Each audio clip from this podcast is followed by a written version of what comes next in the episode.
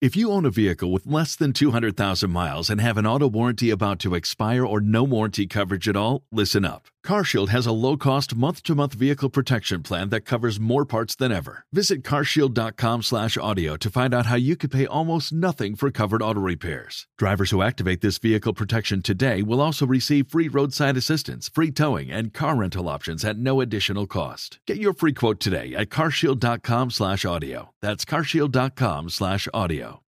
Has the winter season taken a toll on your tile, upholstery, carpet? Call Cyclone Cleaners, 570-726-6200. For all your carpet, upholstery, and ceramic tile cleaning needs, it's Cyclone Cleaners, also offering odor treatment and soil and stain guard. Choose the only cleaning company that supplies the water to clean your home and disposes of it when they are finished. Call Cyclone Cleaners to schedule your cleaning today, 570-726-6200.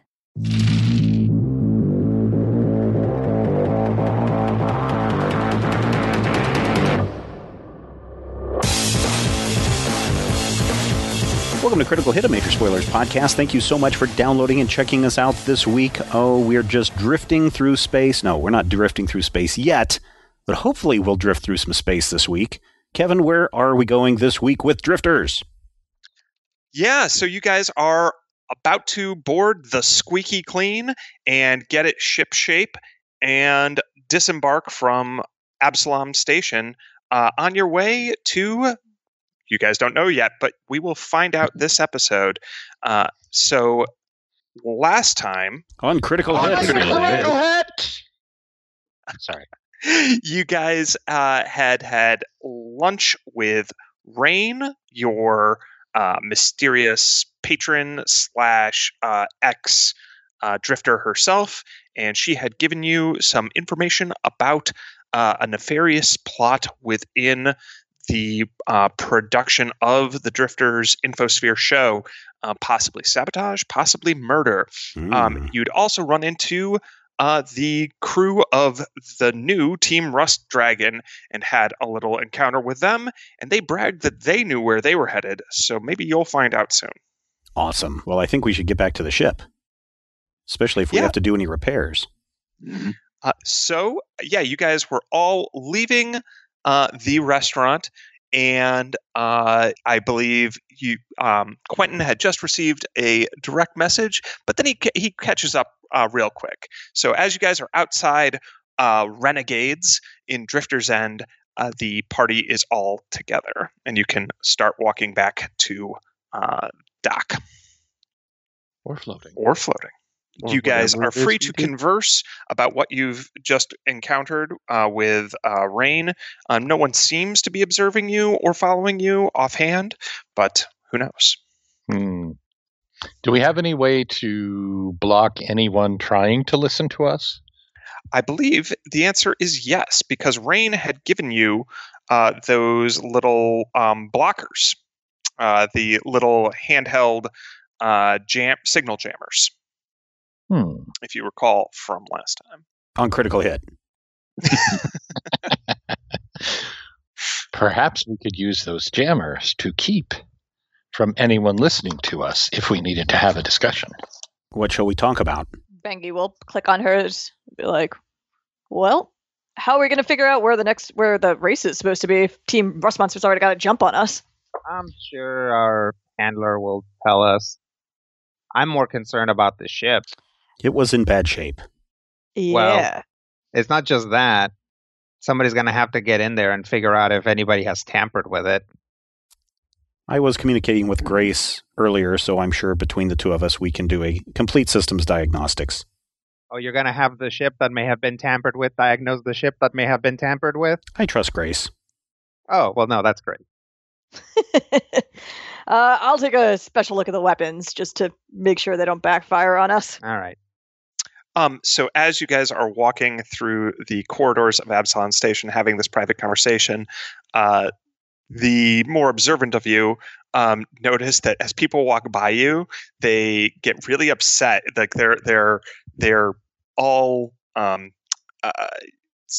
Quentin and Bob, you're at the very least very familiar with this, but they're all walking along these set paths and don't show any deviation.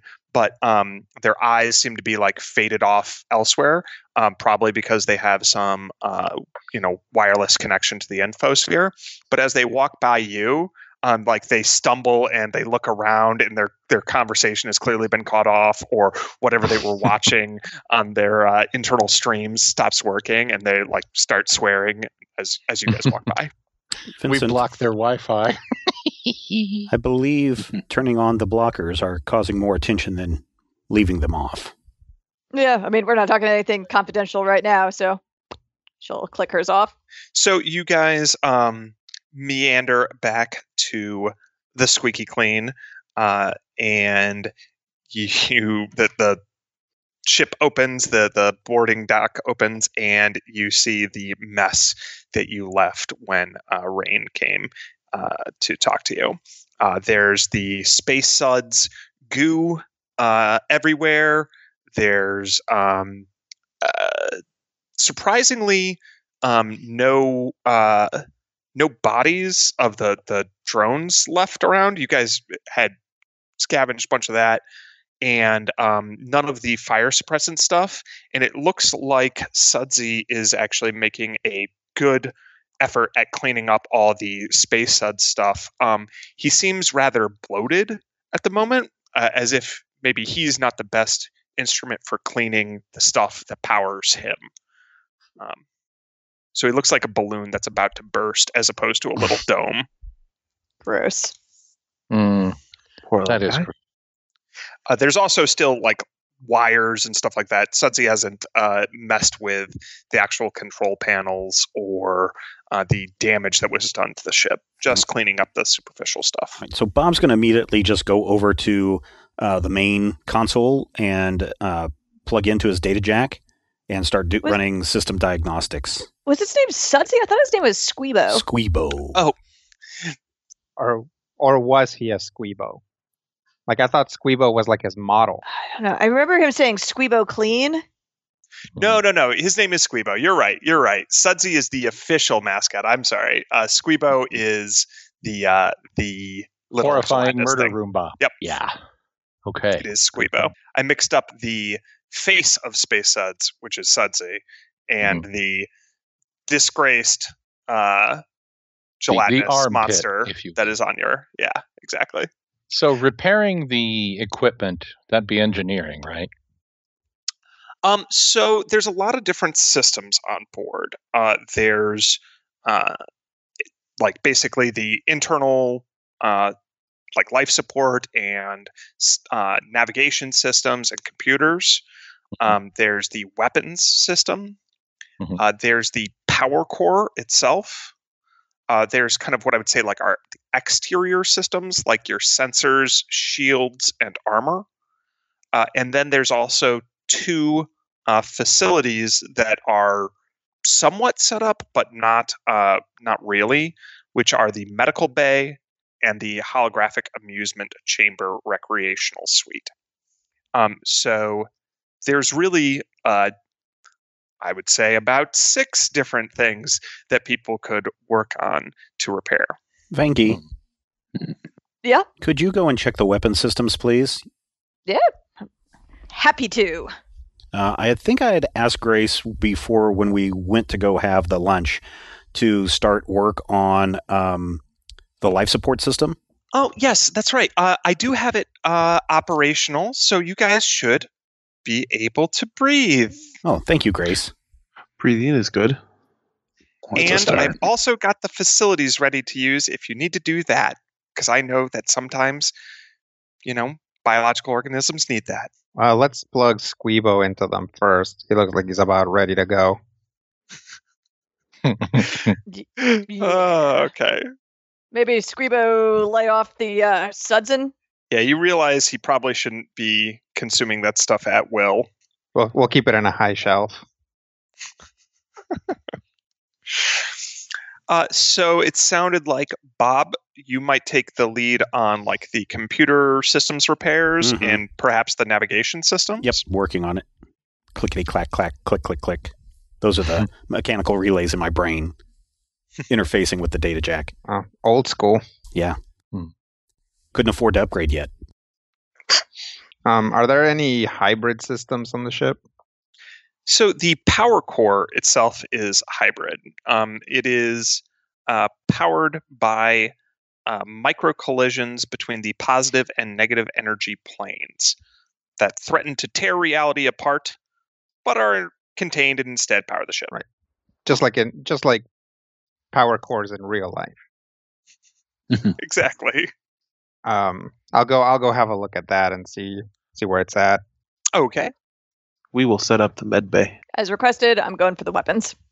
That leaves the holographic amusement chamber recreational suite and the exterior systems like sensors, shields, and armor.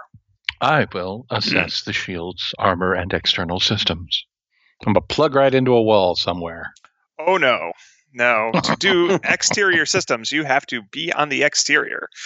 That is to say, outside the ship. Then I'll go outside the ship. We're in a space dock? Is it going to be out in like hard vacuum and stuff? It is going to be out in hard vacuum. Oh, well, then this is definitely a job for Quentin.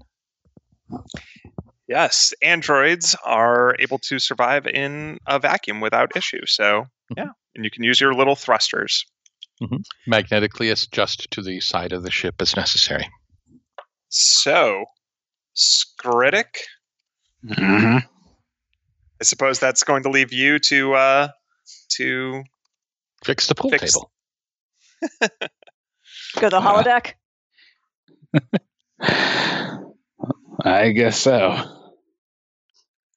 I'll give my best shot. At least it's not something vital, I suppose. All right, so we're going to do this as a little montage because the crew's doing lots of different stuff. So any scene that's longer than an hour should probably just be a montage. So why don't we do it in order that I have on this sheet that you guys can't see. So we'll start with Amu in the medical bay. So you see a bunch of crates. It looks like all the supplies have been dropped off, but nothing's been set up. The lab hasn't been set up. You need to double check all the materials. You need to, it's right now a bunch of boxes in a room. So yeah, just start opening boxes. Amu may look like they have 6 or 8 limbs at this point, as it doesn't matter which box is being opened. They can look through everything and just start. Things will get tossed aside as they realize what's not good. Things will get put in the place where they're going to be most beneficial for Amu, at least. Great. And some stuff will just get shoved into the shell, as it may be more. So why don't you give me a medicine check? Yeah, 21. Great. So yeah, you know how to set up a med bay. You've done this before. You've got all of Amu's various component parts are like you said. Different tendrils, all of which seem to be able to see on their own, are putting things in different places exactly where they're supposed to be. Since you were going through this so meticulously, why don't you also give me a perception check? 27. Oh, excellent. So one of the crates, when you turn and reorient yourself to start expanding in that direction, one of the crates has moved of its own accord. Well, not all attention's on that crate.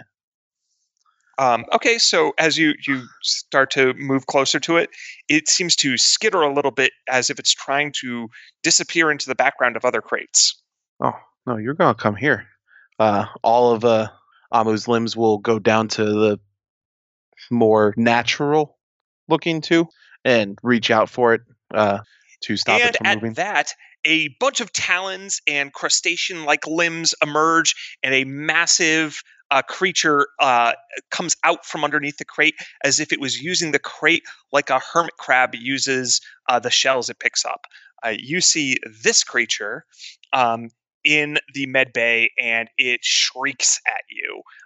It's red, armor-plated, has lots of little spiky talons for claws and little mandibles. And and now let's move on to Bob. Bob is running through all of the diagnostics, double checking to make sure that the redundancy and the backups all match with one another, and that I'll even run a quick comparison check between the code in the backup along with the code that's currently running very quickly to make sure that there's no irregularities and that things are running correctly. And then as I'm doing that, I will also start tidying up, cables, tucking them back where they belong, making sure that, connections are solid, and just generally making sure that the computer systems are working correctly. Great. And so as you start interfacing with the computer, Grace comes over the line to you. Happy to be working with you, Bob. Now, did you say this is your first ship? My first big ship, sure. Oh, that's wonderful. I'm sure you'll be a great mechanic. Yes, I hope so. All right, so what do we want to start with? Well, now that we have ensured that the life support is working, the next thing that we should do is make sure that power is being routed through the systems correctly and that there are no problems with power traveling to the various departments on the ship. Oh, so yeah, about that, I've actually rerouted power several times. I think I could maintain this for another hour or so, but yeah, the circuitry is pretty much shot down there. I think we might need to fix that. Okay, I will go down into the insides of the ship and start looking for where these repairs need to be made. Wonderful. So what kind of tools are you working with? Abadar Corp Mithril Forge line or Sanjival space systems? I pick up a wrench off the floor. This one? Okay. Generics then. Nothing wrong with that. First time, like you said, we'll be running races and buying upgrades in no time. That's great. Hooray, I think is what they say. All right. Why don't you make an engineering check? All right. Oh, that's a 12. That's not good. Whoa, is there a way to see how you rolled on that? Yeah, if you mouse over it. If you over the number, and it'll tell you. Oh, okay. Wow, I rolled really, really bad. You did, but you didn't botch, but you did roll really bad. So I mean, just so people, I rolled a 12. My what is it? I start with a 10. In engineering, so I just rolled two more on top of that. Yeah. So Grace says, "Okay, that's the right general area." Oh no, that's way too much force on that system. Okay, I didn't mean no force at all, though. Okay. Why don't we just stop, take a breath, and we'll just try again. I'm sorry, Bob, it's my first time. All right. Why don't we go to Vangie? I'm sorry, I'm still laughing about the ship basically talking dirty to him. Yeah. So there are I would like to trade places with the what's it called? Skritik right now, please. Now you chose to do the weapon systems, and there were no problems there whatsoever, right? So there are 4 main weapon systems on board the Squeaky Clean. There are 2 flak cannons, one is mounted on the port and one's on the starboard. There's a coil gun, which is mounted on a rotating turret on the top of the ship, and then there's a forward-mounted missile launcher.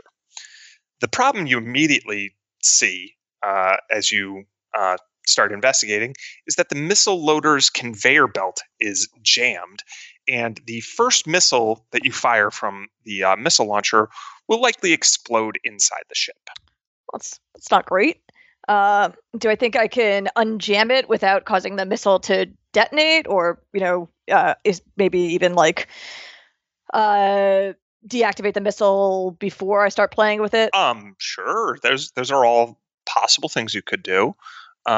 So the simplest thing is to reorient the missile and try to get it back into its proper loading position.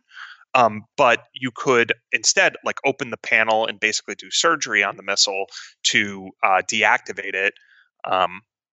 That'd be like trying to defuse a bomb.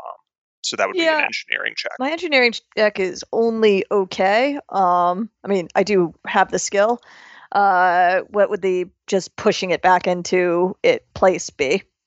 That would be athletics. Yeah, I'll do that.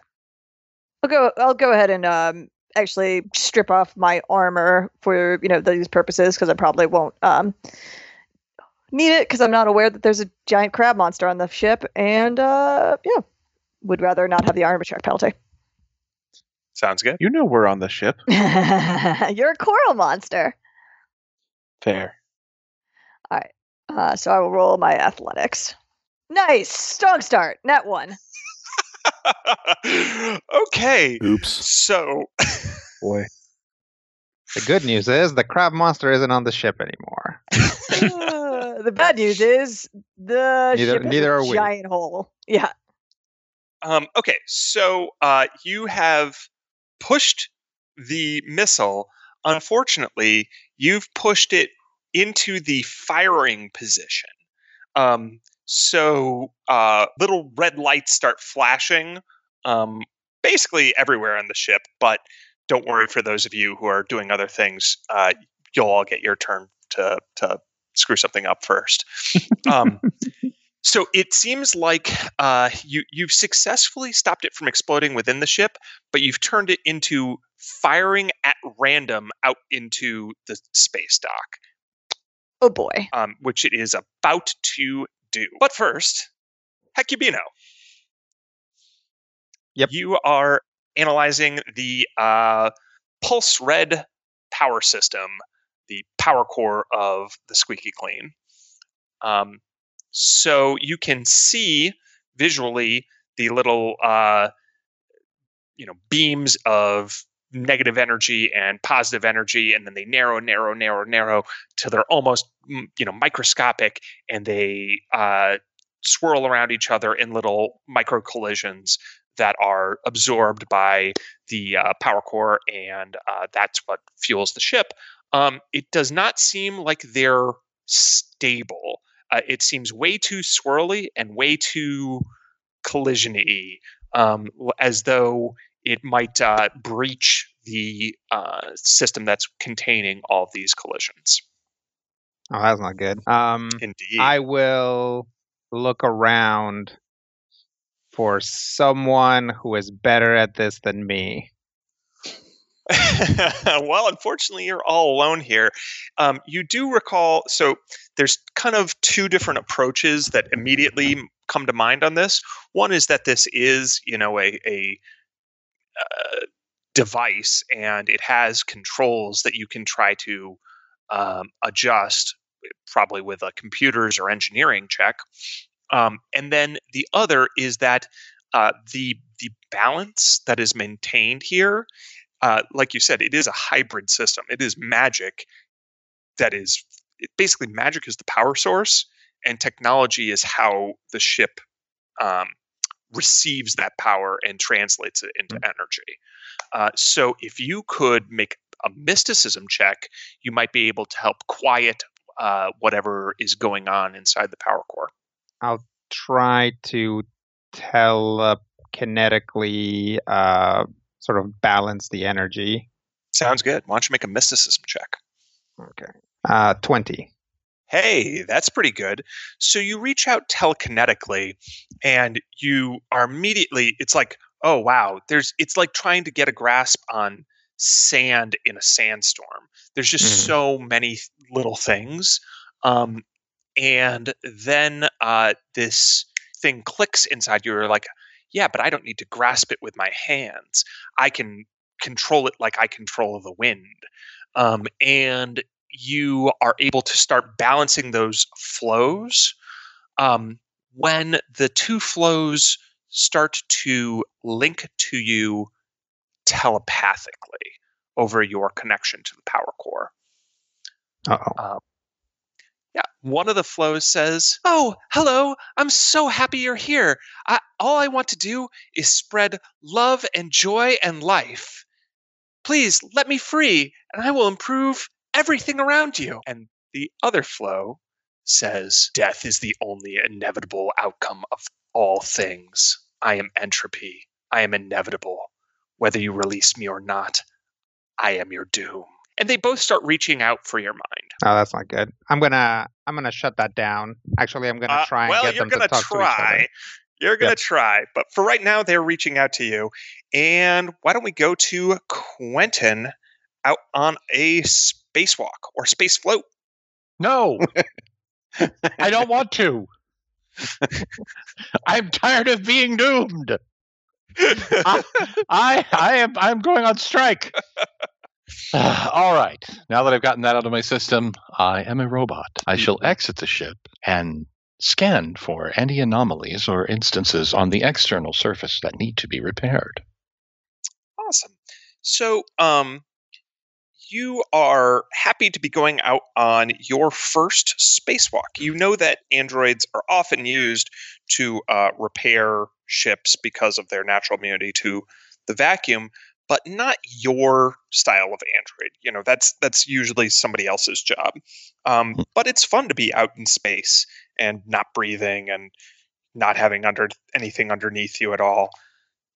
Then it occurs to you that you don't really know how to orient yourself and your hovering inertial dampener fields such that you don't go spinning off into space uncontrollably.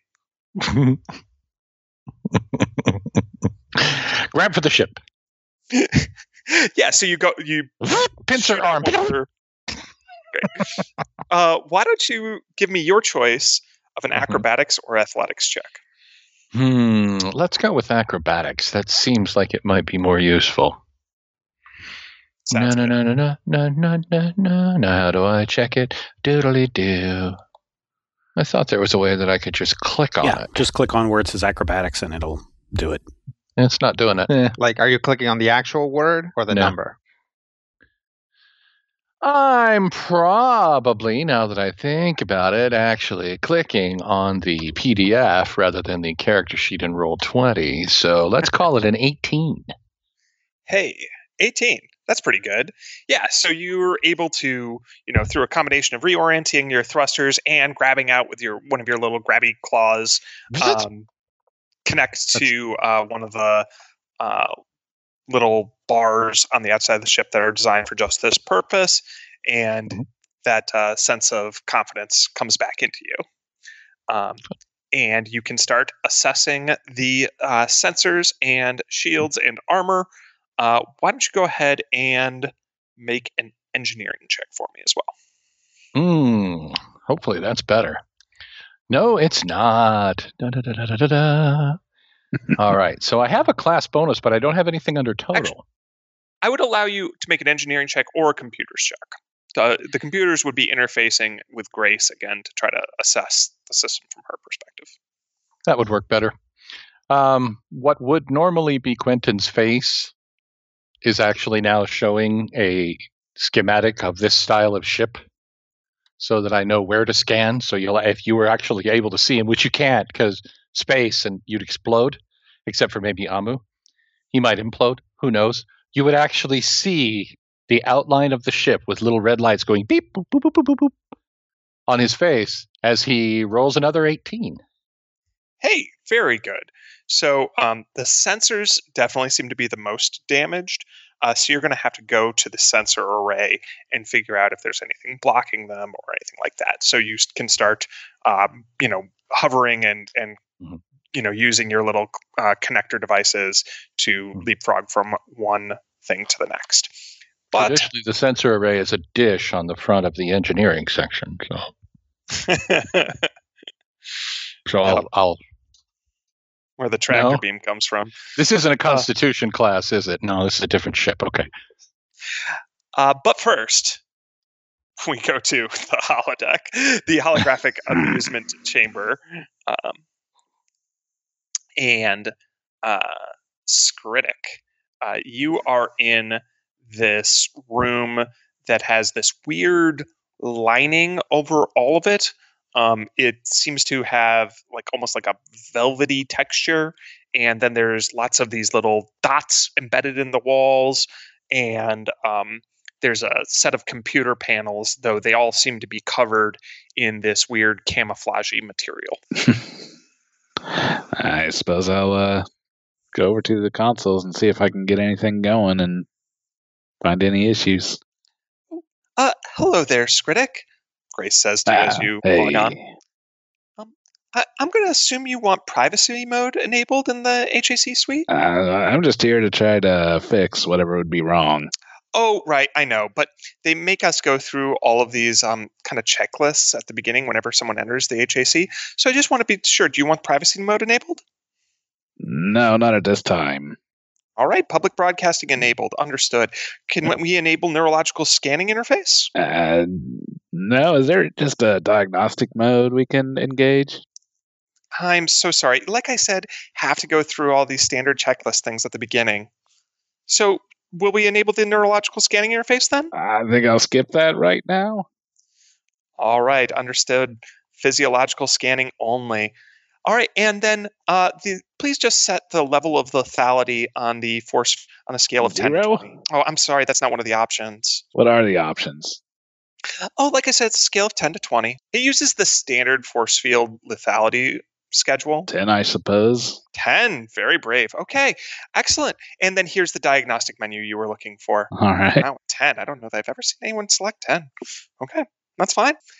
So it brings up a diagnostic menu. Why don't you go ahead and make a computers check? 12, apparently. 12. I rolled a 5. Oh, you've enabled assistance mode.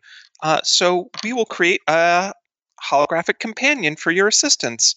I'm glad you selected that, Skritik. Of course, this requires a temporary override of the neurological scanning interface. And a beam of light scans you. Ah. What type of creature is going through Skritik's head right now? Weirdly, a lobster coming out of a crate. So I want to say the Stay Puft Marshmallow Man, but I'm going to say like one of those cynics, just because he found that thing really weird. There, to sensate, whatever the brain things. Contemplative. Cynic, sensate, contemplative. I like it. I now have this idea of like a really jaded brain person. It's like, I've done everything in the system. There's nothing left for me to try.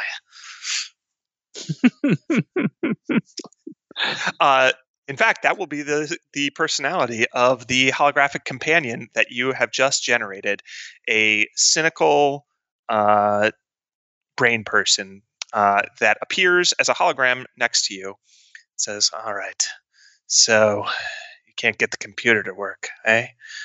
Yeah, that figures. And and then Grace will log on and say, and I've also enabled holographic projectors throughout the ship so that this companion can follow you around. Oh, excellent. Well, do you have any suggestions on how to get this to work properly? Holograms, eh?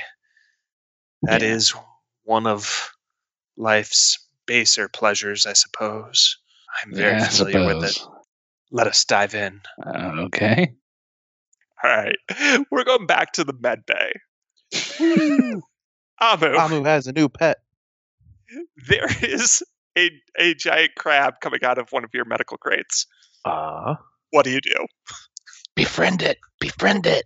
I mean, yes, that is Amu's entire thing. It's not food yet, so. So there are a few different options. You could try to. You're very proficient at life science, so you could try to determine what it is and what it likes. You could make a survival check to try to, lure it off or something like that. There's a lot of options. We're going to go with probably life science, figure out what it is, what it would want, other than the obvious of leave it alone. Okay. Oof. That's going to be a total of a 13. Now, I think, there is one thing that as a biohacker you get to do. So I could have mentioned this at the beginning, but it's from your custom microlab. I think you're allowed, when you're identifying a creature, to treat your die roll as though you rolled a 20. Is it the theme knowledge one? No, it's just under custom microlab level 1 ability. So it's as long as you have your custom microlab as a move action, you can target a creature within your line of sight and within the microlab's range and attempt a special skill check to identify it. If it's living, it's life science. If it's unliving, it's physical science. And then the DC of the check is determined by the creature's rarity. And then you can attempt this check untrained, regardless of DC, and you always treat your die roll as result as a 20. So what would it be if you'd rolled a 20 instead? That'd be a 31. Yeah, that's a lot better. So this thing is called a Crate Fiend. I mean, technically its name is Taekob, but colloquially and commonly known as Crate Fiends. They are a soft-shelled arthropod scavenger that will try to find its home in the cast-off shells of larger gastropods, in nodules of volcanic pumice, or in anything that they can use, like a maintenance tunnel or ventilation system, nooks and crannies, anywhere in an industrialized settlement, discarding shipping containers, and the like, hence their name, Crate Fiend. Believe it or not, though, they are fiercely defensive, and they will fight to the death, and when they die, they explode. But they prefer to just not be discovered and to hide, and they don't actually seek out confrontation. How big is this thing? It's about 6 feet long. All right. I mean, the crate is about the size of like a large dog crate for perspective, and then this thing's kind of coming out from underneath it as if that was its shell. We'll just back off. You just want to be left alone. Throw some rations to the other side of it and keep an eye on it to see what it does. What are your rations? What aren't my rations? Probably just some, I don't know. Let me just a sec. No problem. So, like, you could have some sort of, a typical ration is like some sort of grain, vegetable, cake. Those are pretty boring.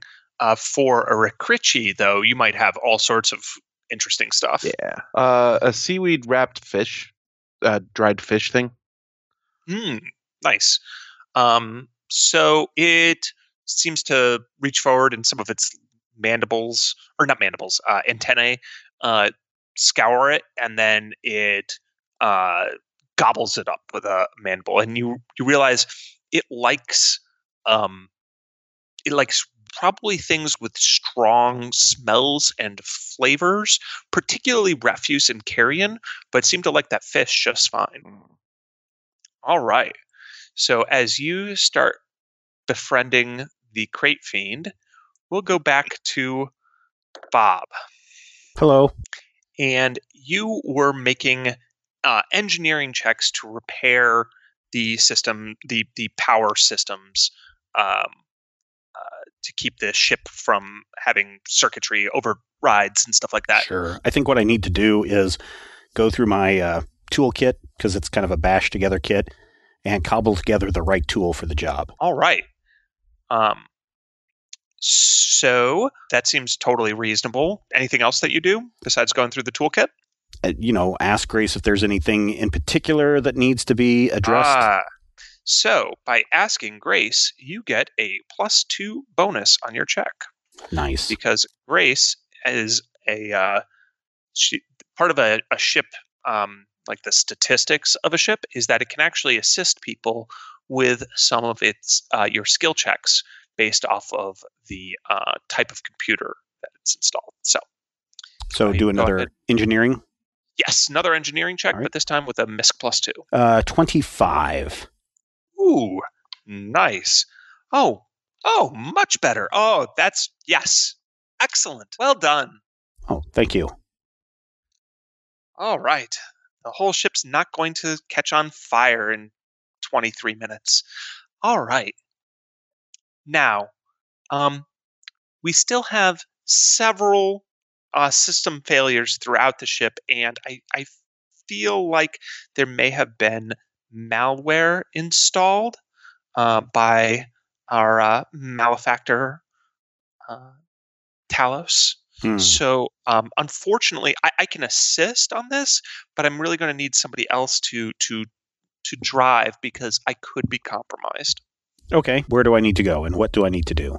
I'd say you need to be at the central computer station, and this will be a computer's check. Okay, I'll go up to the close the hatch, go up to the central computer, jack back in, and start to help clean out the malware. Good thing I've got my virus check application ready to go, and that is a 30. Woo! That looks like and it's also a nat 20. Nat 20, yes. Very nice.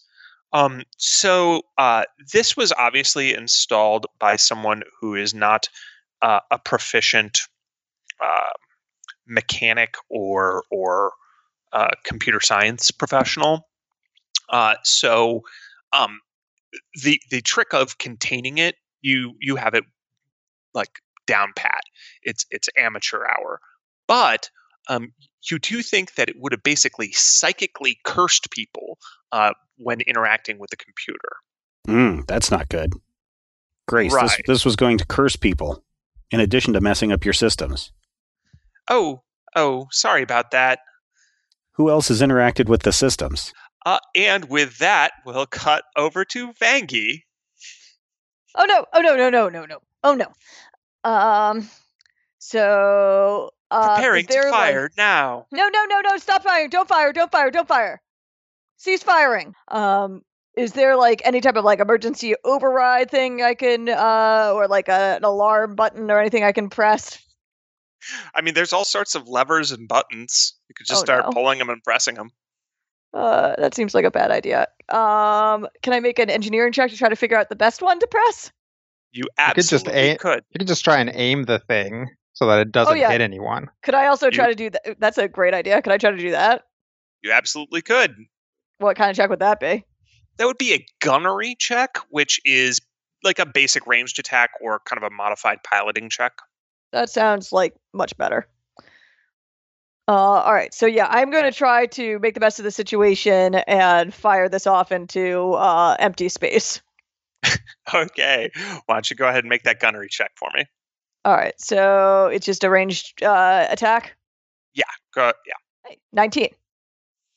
All right, so you can find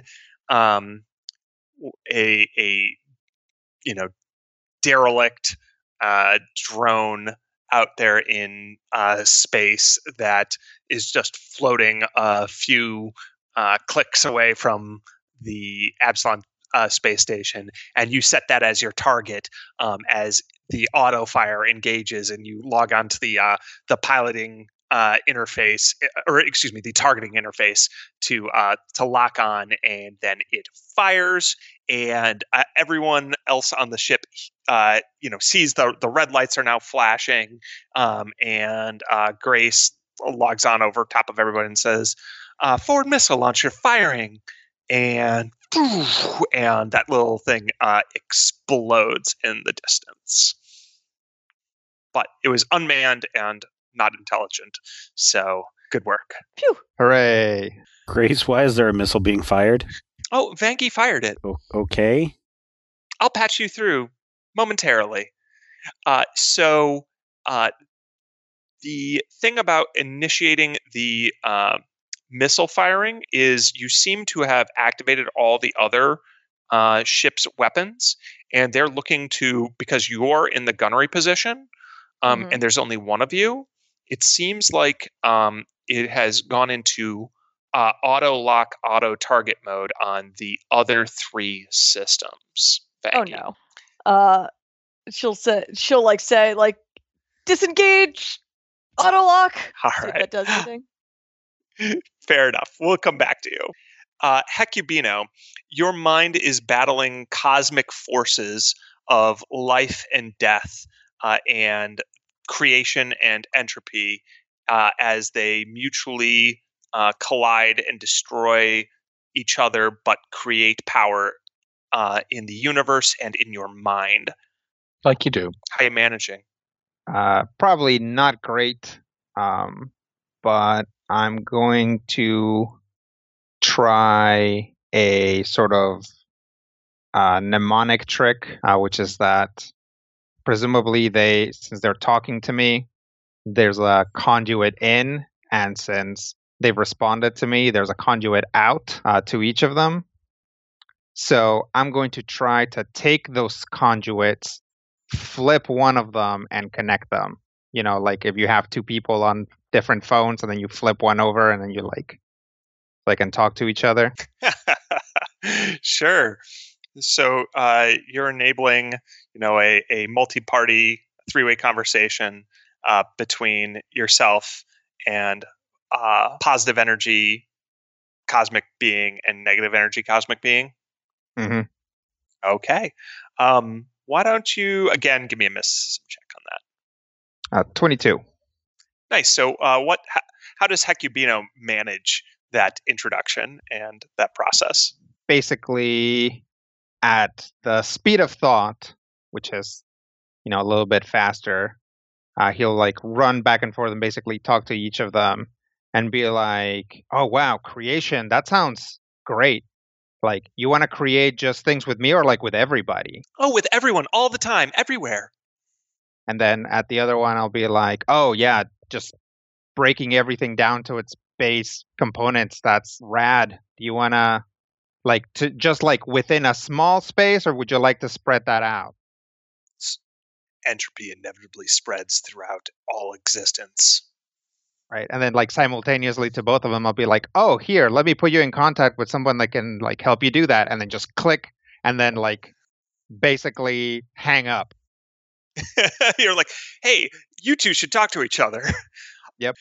And as you do, the balance of the power core system is restored as their flow gets back into sync, and it's not this chaotic mess. It's instead a beautiful swirl of creation and destruction, and the ship doesn't seem like it's going to explode anytime soon. From this.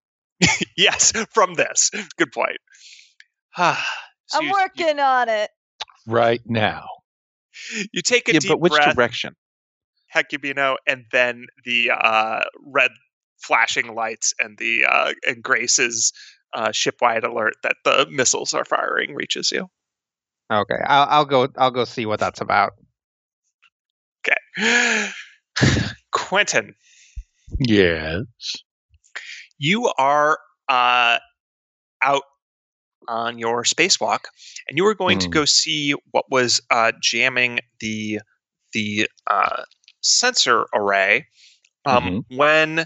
The weapon systems all start spinning, and you see a missile launch out at somewhere off into the distance and explode on some random object. What do you do?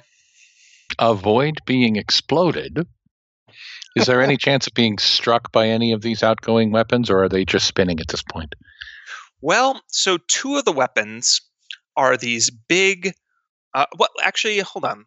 What kind of check would that be to identify? That's a good question. I think it would be a Quentin's highest skill check. I'll tell you what, I'm pretty flexible. I'll give you a computers or an engineering check. Maybe even a perception check. Although they will tell you slightly different things. Oh, I am good at perception. I'm better at perception than I am at computers, and I'm better at computers than I am at engineering. But I feel like, thematically speaking, computers is probably where it's at. Okay. But I'm going to roll perception. Okay. 13. Choices were made. All right. So you can see inside these enormous side-mounted cannons that they seem to throw lots of small projectiles of some sort, almost like a shotgun, but ship-sized. And they do seem to have a close range of fire. On the plus side, this means that those weapons could be really flexible at, say, like fighting off nearby ships or like even blowing up something that was about to hit the ship, like a missile. They could also definitely blow you up. So I will not be blown up. So I'm going to not be blown up. That's my primary goal here. Am I? All right. Based on what I see, can I get to the array where the sensors are without being annihilated? Operating under the assumption, of course, that Vangie is handling whatever is going on with the that's a missile. Yep, that's your call. I'm going to try and make my way to the deflector dish or whatever it would be on this particular model. All right. So the sensor array, as you get there, you see that it has been, due to who knows what that Talos and his drones did, it seems like something internal to it is jammed and stuck on basically a high threat alert mode. It's ringed in red lights. It's beaming out all sorts of energy on different spectrums that you can pick up. And it seems to be interpreting everything around it as though you're in some dire combat. And it might be it might be sending false sensor readings to the rest of the ship. Well, they say you can't unscramble an egg. So let's see if I can find a way to use this to my advantage and or turn off whatever is going wrong. Okay. So what do? I'm going to access the panel right next to the sensor array that is clearly there for manual reprogramming. Then I'm going to manually reprogram that sensor array. All right. Grace makes contact with you when you start the manual reprogram. Like, oh, it's been a while since anyone manually reprogrammed me. All right. Why don't you make a computers check? I will do that at this time. Since Grace is involved, do I have an additional bonus? Do you ask her for assistance and follow her guidance? Yes. That seems prudent at this situation. Then you do. All right, Grace, what is the proper procedure for a manual reprogramming at this time? So go ahead and give me that computers check. I'm going to check my computer. That's a nat 20 for a total of 27. Nice. Excellent.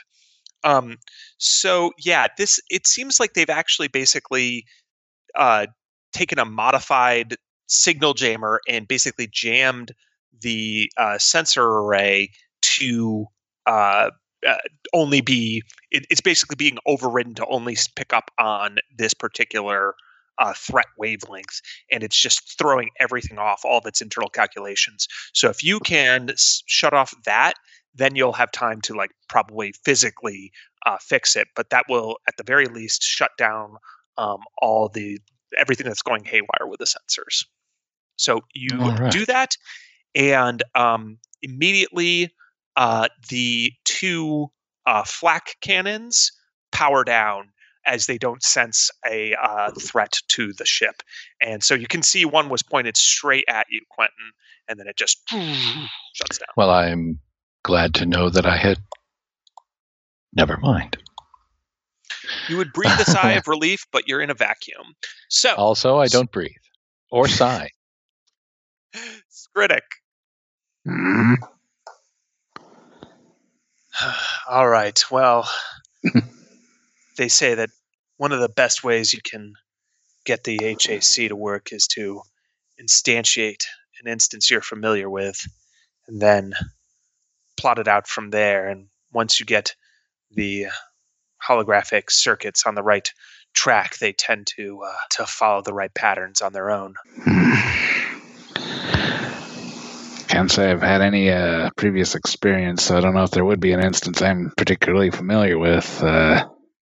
What do we got available here?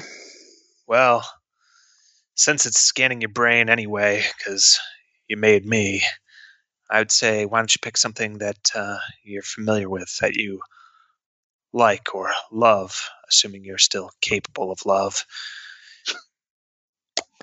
That's dark.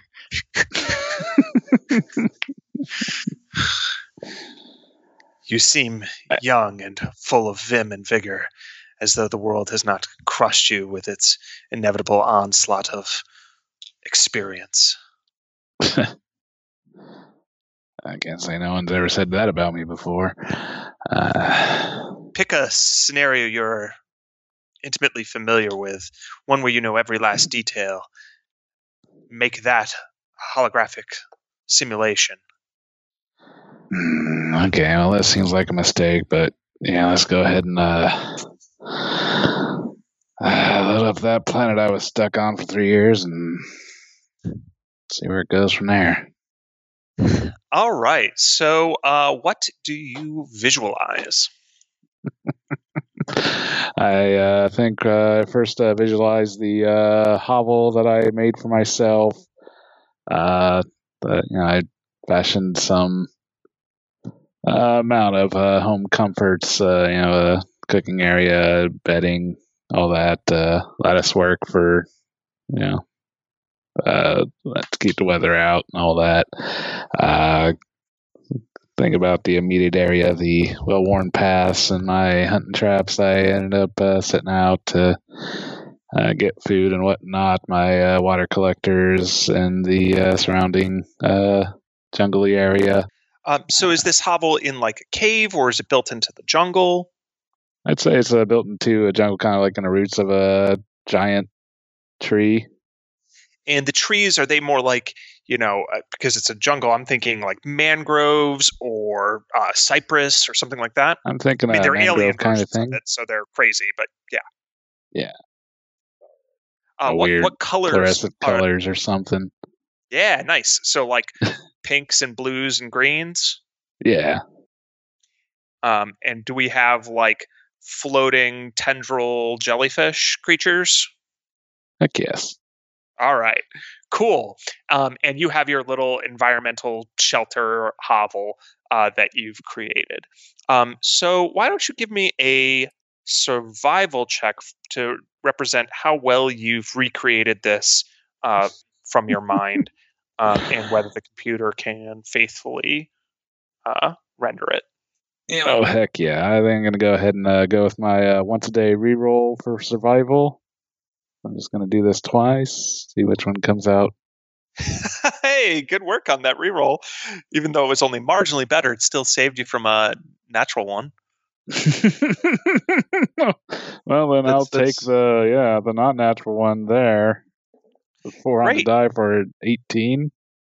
So it's all a little hazy to you, but you are really good at this. And so you start, describing it, maybe even aloud, like you just were, to, we'll call him Cynic, the spectral contemplative. And Cynic asks you little questions to kind of guide you in creating the atmosphere. And the room starts to generate that. It's not perfect. You need to tell it. You constantly have to update it. So it's like, no, it's missing something. What is it missing? Smell. And then it starts emitting little gases to fill the room with a variety of odors. But it's all rendering it in light and force fields in the HAC. It seems like as the system gets basically rebooted by you using it, it seems to not be glitching the way it was when you first interfaced with it, and making, random holographic companions. So it seems like you have this working and under control. Excellent. All right. I guess I'll shut it down and go let the others know. All right. And Grace will say, well, we did have public broadcasting mode enabled, so I have sent snippets of this to all the other crew members.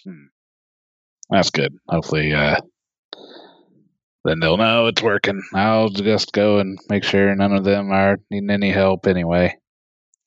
Emergency neurological scanning interface deactivated. Thank goodness. And Cynic, the contemplative, waves at you and says, I'll be seeing you. Maybe. Yeah, we'll see. And the HAC shuts down. But back at the med bay, there is still a possibly befriendable Crate Fiend. Yeah. Coral versus Crab. Two things enter. Except maybe they'll both leave. It's not really two. It's a lot more than two, because Amu's made up a bunch of things. 2 million creatures will enter. Hopefully some he won't use leave. The Amu to try to decorate his crate. So you had thrown some of your fish rations to the Crate Fiend, and it ate them. What do you do now? We were saying it's usually a bottom feeder scavenger type? It does. Yes, that's right. And yeah, generally conflict averse. We're going to drop a chunk of ourselves over there. Ooh. Is it still alive? Or does it start to decay? It will be, but not for long. As it separates too far, it loses the hive mind connection and starts to just die while it's over there. And hopefully, give this thing a taste for your flesh. Yeah, it's fine.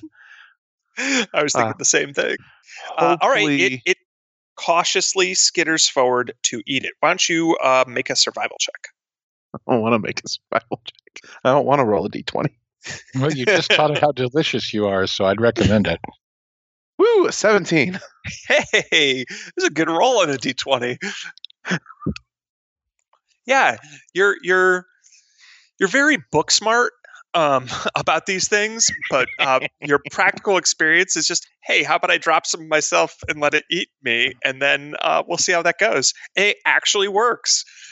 So it seems to cautiously follow you and nibble at the pieces that you've dropped. Where are you trying to lead it, or what are you trying to get it to do? I have a private quarters, right? You do, although they have not been, you haven't actually done anything, you haven't like set them up. So it's just got random stuff, like your stuff has been dropped off, but nobody, you haven't decorated or anything like that yet. Well, we're going to lead this thing through the ship to my quarters. Okay, excellent. So it will follow you, and so long as you feed it and let it maintain a good distance. By the way, at one point, like the red lights start flashing that says like missile launched. And at that, it seems like really nervous, and it like scuttles off to one side of the hallway, and all of its legs and its head just collapse inside the crate, and it just sits like it's a normal crate, a metal box in the hallway instead of a giant crab. And you have to coax it back out to go to your quarters. But yeah, so what is your overall goal here? To get it to your quarters and then keep it as a not super tame pet? Pretty much. All right. This seems like a very Rob thing to do. So. Well, mission accomplished. There is now a Crate Fiend on board that only you know about. Amazing. There's no possible way this could go wrong. All right. So, Bob, yes. Grace will say, I think I can now give you a status report. There was a malfunction on the sensor dish, but that seems to have been fixed by Quentin.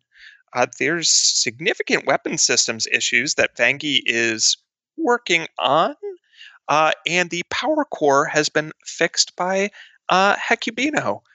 Meanwhile, I believe Amu has been successfully setting up the med bay, and here's a snippet from Skritik's adventures in the holographic amusement chamber. And you see the scene described by Skritik just a moment ago.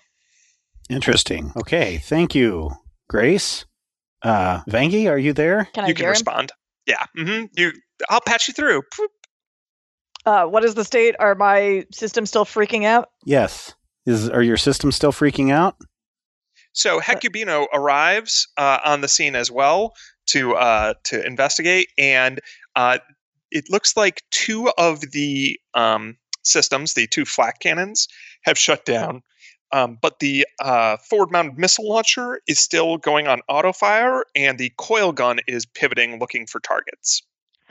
Not great. Got multiple guns that are trying to shoot things. If you can shut those down, that would be great. Grace, can we please shut down those systems? Attempting to override. It seems like this is another one of those little pieces of sabotage they incorporated. I'm going to need your assistance. Okay. Why don't you make a computers check? All right. I'm going to go into the subsystem, if that's okay. Oh, yep. Perfect. All right. And you do get a +2 on that. Oh, yes. Well. So I got a 14. Okay. So you cannot shut down the system remotely, but you can assist those who are shutting it down locally. Okay. Then I will say, Grace, I will meet them down in the weapons area and take off sprinting. Oh, I meant to clarify, you from this console can basically assist their checks. Oh, okay. All right. Then I will do that. Great. What's going on? Hecubino shows up. Maybe grab one of these systems and try to keep it from shooting things. Shooting things. That's the opposite, I say, as I'm like strapping myself into whatever. Yeah, well, I mean, it's thinking that we're under attack when we're not, and I don't want to like blow up something else. So, by the way, I think of the firing position of the missile launcher as being like strapped in with like these massive levers on like an actual seat. Yeah, exactly. Like an actual seat, and you have to like pull on these things, almost like a massive steering wheel, but also it pulls back when it shoots the missile, and then you have a little heads-up display built into that has like your targeting interface and all of that.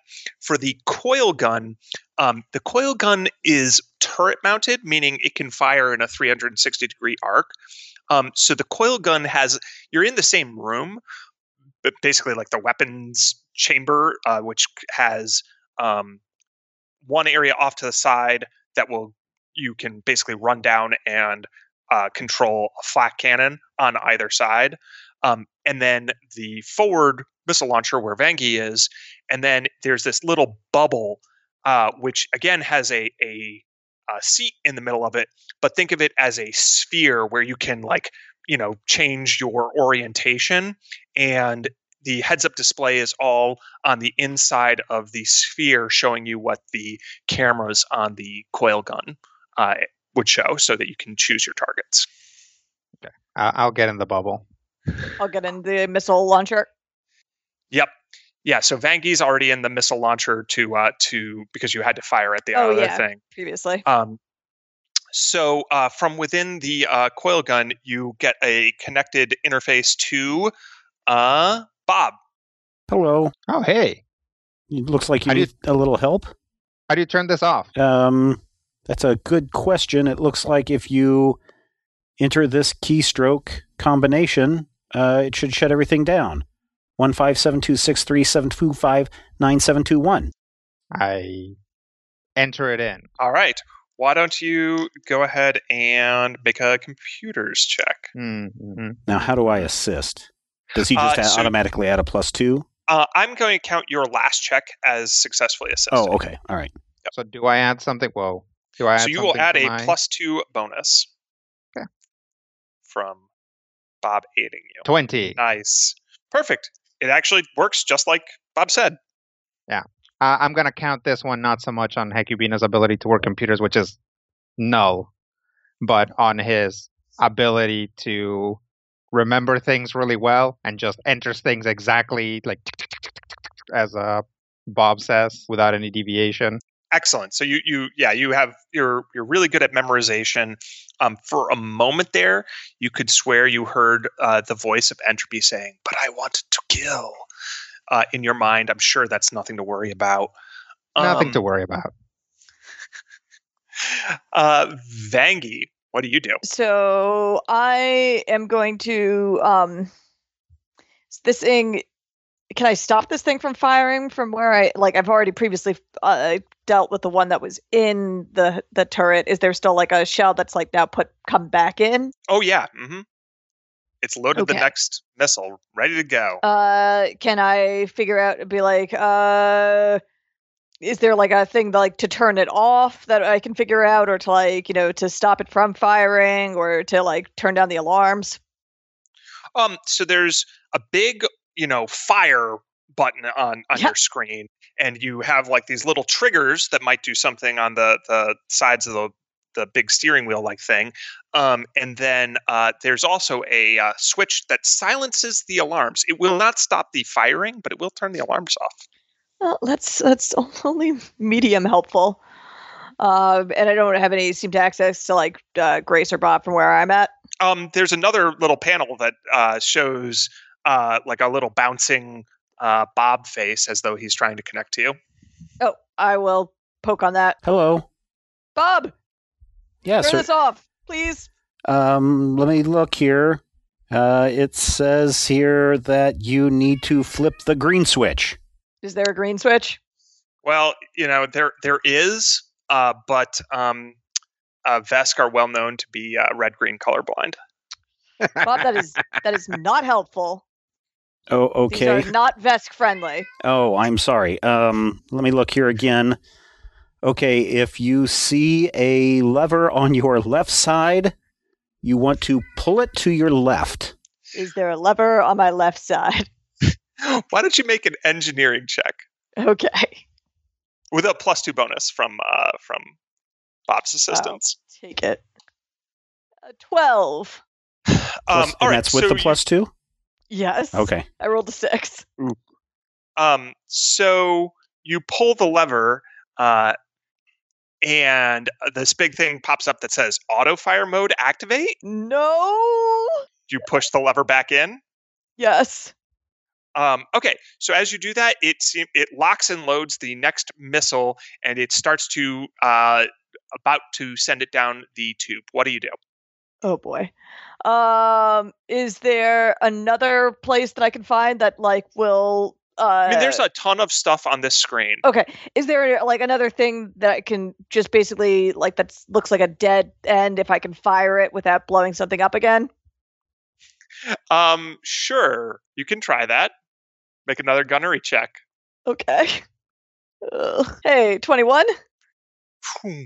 The missile goes off and you manage to turn on its auto explode function, so that it blows up before it reaches anything inhabited. But now there are little flashing blue and gold lights from patrol ships coming towards the space dock. This ship, it hates me. I don't think it hates you. Grace, do you hate Vangie? No, I don't know Vangie. So how could I hate her? See? Can you make it stop firing things or trying to make it fire things? We're getting security things are coming now. Oh, Grace, this doesn't sound good. What can we do to shut this system down? So, Quentin, we're going to cut to you. Hello. My name is Quentin. You're still on the outside of the ship, and it still seems to be firing missiles. That seems to be not correct. I believe I'll act to... Yes, I'll act to rectify that situation. So you float around to the missile launcher? To the missile launcher, where I find an identical panel for manual reprogramming. All right. So you start interfacing there. Why don't you give me a computer check? Can I ask Grace for assistance? You can. +2. Excellent. Grace, I'm attempting to access the missile systems manually. Oh, that's probably for the best. We seem to be having a lot of issues with those. All right. 16. Okay. Skritik. Oh, God. To you. We're all going to die! The sirens are still blaring. The ship seems to be firing missiles. Try to find the weapons consoles? Those are probably going to be where the actual weapons are. Yeah, I'll head there. All right, so you show up, and Hecubino's in the little... He's just now emerging from the little ball that controls the coil gun, and Vangie is screaming at the computer interface at the missile launcher, and another missile just fires off into space. What do you do? You can see there's these big conveyor belts and like auto locking, and they're massive missiles. You know, they're like 8 feet long. As one goes into place, and you start to see it go into the firing tube. Yeah. About to go in. It's not in yet. Wouldn't it be like a wrench or anything I could maybe try to find to like jam the conveyor belt and prevent more missiles from loading? Absolutely. So you go to try to jam the conveyor belt? Yeah. Why don't you make an engineering check? Okay. Nice. Excellent. Oh, heck yeah. So you get one of those, oh my goodness, I can't remember what they're called, but they're like a four square, like a cross wrench thing. Mm. Do you know what I'm talking about? Like a four-way tire iron thingy? Yeah, exactly, like that. But the spaceship version of one of those. And you stick it in the conveyor belt, and it connects a couple of the against the tube so that the missile is halted in place, and you hear some harsh screeching sounds. Probably have to fix that later, but at least things aren't blowing up anymore. You're working with Grace, trying to override all the systems. Anything in particular you do? Yeah, I'm just going to look for a way to disconnect the power to that particular system. Ooh, trying to power it down. I like that. Yeah. Why don't you go ahead and make a computer's check? And again, you get the Grace +2. All right. So this will be a 30. Oh, fantastic. So now only the emergency lights are on in the weapons bay that you guys are in. Even the targeting computer goes off, but there's still like the flashing red lights. The conveyor belt still seems to be on auto fire mode, though, and so you still hear it screeching. Hecubino, what do you do? It seems like the conveyor belt is still going. The conveyor belt is still going. Okay. Now, it's screeching because there's like metal on metal and it's blocked. It seems like whatever actually fires this might be powered by emergency power.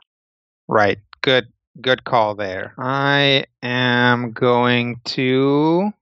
There's really not much physically that I can do on account of not being good at it. But I want to see if this is all happening due to some sort of, like, basically I want to check to see if this is like a curse that maybe Talos put on something rather than necessarily like a strictly physical or like just strictly like a computer virus or whatever. Nice. So you start scanning about for any sort of signs of psychic interference. Yeah. And I'll actually use like detect magic. Nice. I like it. So you do think that there was... Well, why don't you make a mysticism check, first of all? 16. Excellent. So yeah, you determine that this probably is the result of basically a minor psychic curse of like why everything is going wrong all of a sudden. That, you know, maybe the malware did trigger initially. Well, you don't know about the malware, but maybe the psychic curse did trigger initially, and you're still dealing with the repercussions. Okay. In which case, you know, maybe you guys all coordinating on it will actually lead to a better outcome than each person dealing with something on their own. Can we still talk to Bob from here? Hello. Mm-hmm. Bob, there's some kind of psychic curse in the, you know, whatever you call the computer brain guts. Oh, I was afraid of that. There was malware that was installed by our brain friend, and it does inflict a curse on anyone who are using the computer systems. I'm sorry. I thought I flushed that all out earlier. Apparently there's still some residuals on there. Yeah, we'll figure it out. Just if you see me rooting in here, that's what I'm doing, so back me up or something. Okay. All right. And then Amu is befriending a crab in his quarters. Chaos all around. Rob's playing with his crab. And then back to Vangie. Vangie, you have one final shot. The screen like flickers for a moment, and you know it's toggling between auto fire, auto target, and like shutdown. And you have to time everything right and flip all the right switches. And you need to decide when to kick the little tire iron thing out of the way so that the ship doesn't explode from the missile going off within the ship. So it's all down to you. Okay. Great. You can make your choice of a computers or engineering check, and you get a total of a miscellaneous +8 from your 4 fellows assisting you. Skritik, Hecubino, Bob, and Quentin from outside. With a Q. All right. Well, since I don't have computers, it's going to be the engineering. So she's just going to, like, take a deep breath and, like, kind of, like, try to take in all of the, like, advice that is being shouted from various systems and flashing and, like, creaking, and try to choose her moment and punch it at the right time. Do it. Excitement, 24. Adventure, 24. All right. Whew. And the tire iron flies out of the way, and the missile clicks in, locks, ready to load, and then everything powers down. And Grace will say, I have reasserted control and quarantined all infected systems. I am purging them of any influence now. We should be okay. We should be all right. Oh, that's excellent. Thank you, Grace. Thank you. Vangie? Yeah? Do I need to put an order in for new missiles? How many do we have left? Yeah, you have 3 left of 5. Yeah, that would be ideal. Sorry for the wasted ammo, but it was empty space for the ship. It's really Talos's fault. Speaking of which, I haven't had a look outside or anything, but I just assume that the police are on their way. Oh, so maybe we should get out of here. Yeah. Well, I mean, someone should probably be there to, like, you know, give it an incident report or whatever. Or we could just leave before the police get here. I like where your head's at. Let's just leave. Let's just go. We can get supplies somewhere else. Quentin re-enters the ship. I also believe that egress is probably the best choice at this time. All right.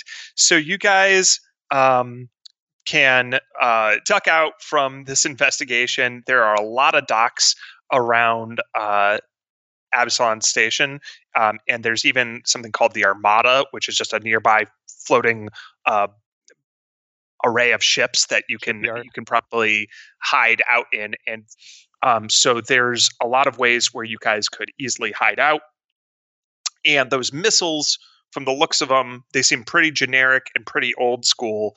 Nothing that would uniquely identify the Squeaky Clean. I'm moving into the cockpit now. Where do you want to go? Let's go hide somewhere. There are other docks here on the station, or we could go to the Armada. Let's get away from the station. All right. I sit down on the chair, data jack in. Grace, we need to move out towards the Armada. Normal speed, no big rush. We don't want to look like we are trying to get away. Oh, yep. Nothing to hide. Nothing to worry about. Absolutely. Plotting a course. Thank you. And I start the accelerator off to the Armada. Okay. And you guys fly away from Absalom Station with the ship now fully under your control and in good repair. That seems like a decent place to end this particular episode. I would agree with you. Thank you so much, everyone, for downloading and checking us out this week. I hope you enjoyed that. I mean, who knew that technical college spaceship repair course would have paid off as well as it did in this week's episode?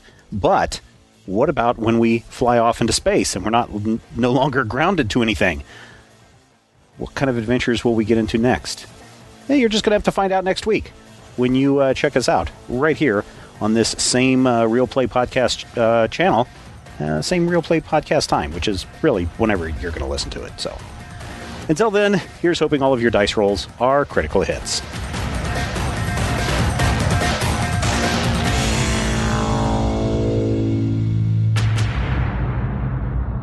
This podcast is copyright 2020 by Major Spoilers Entertainment, LLC.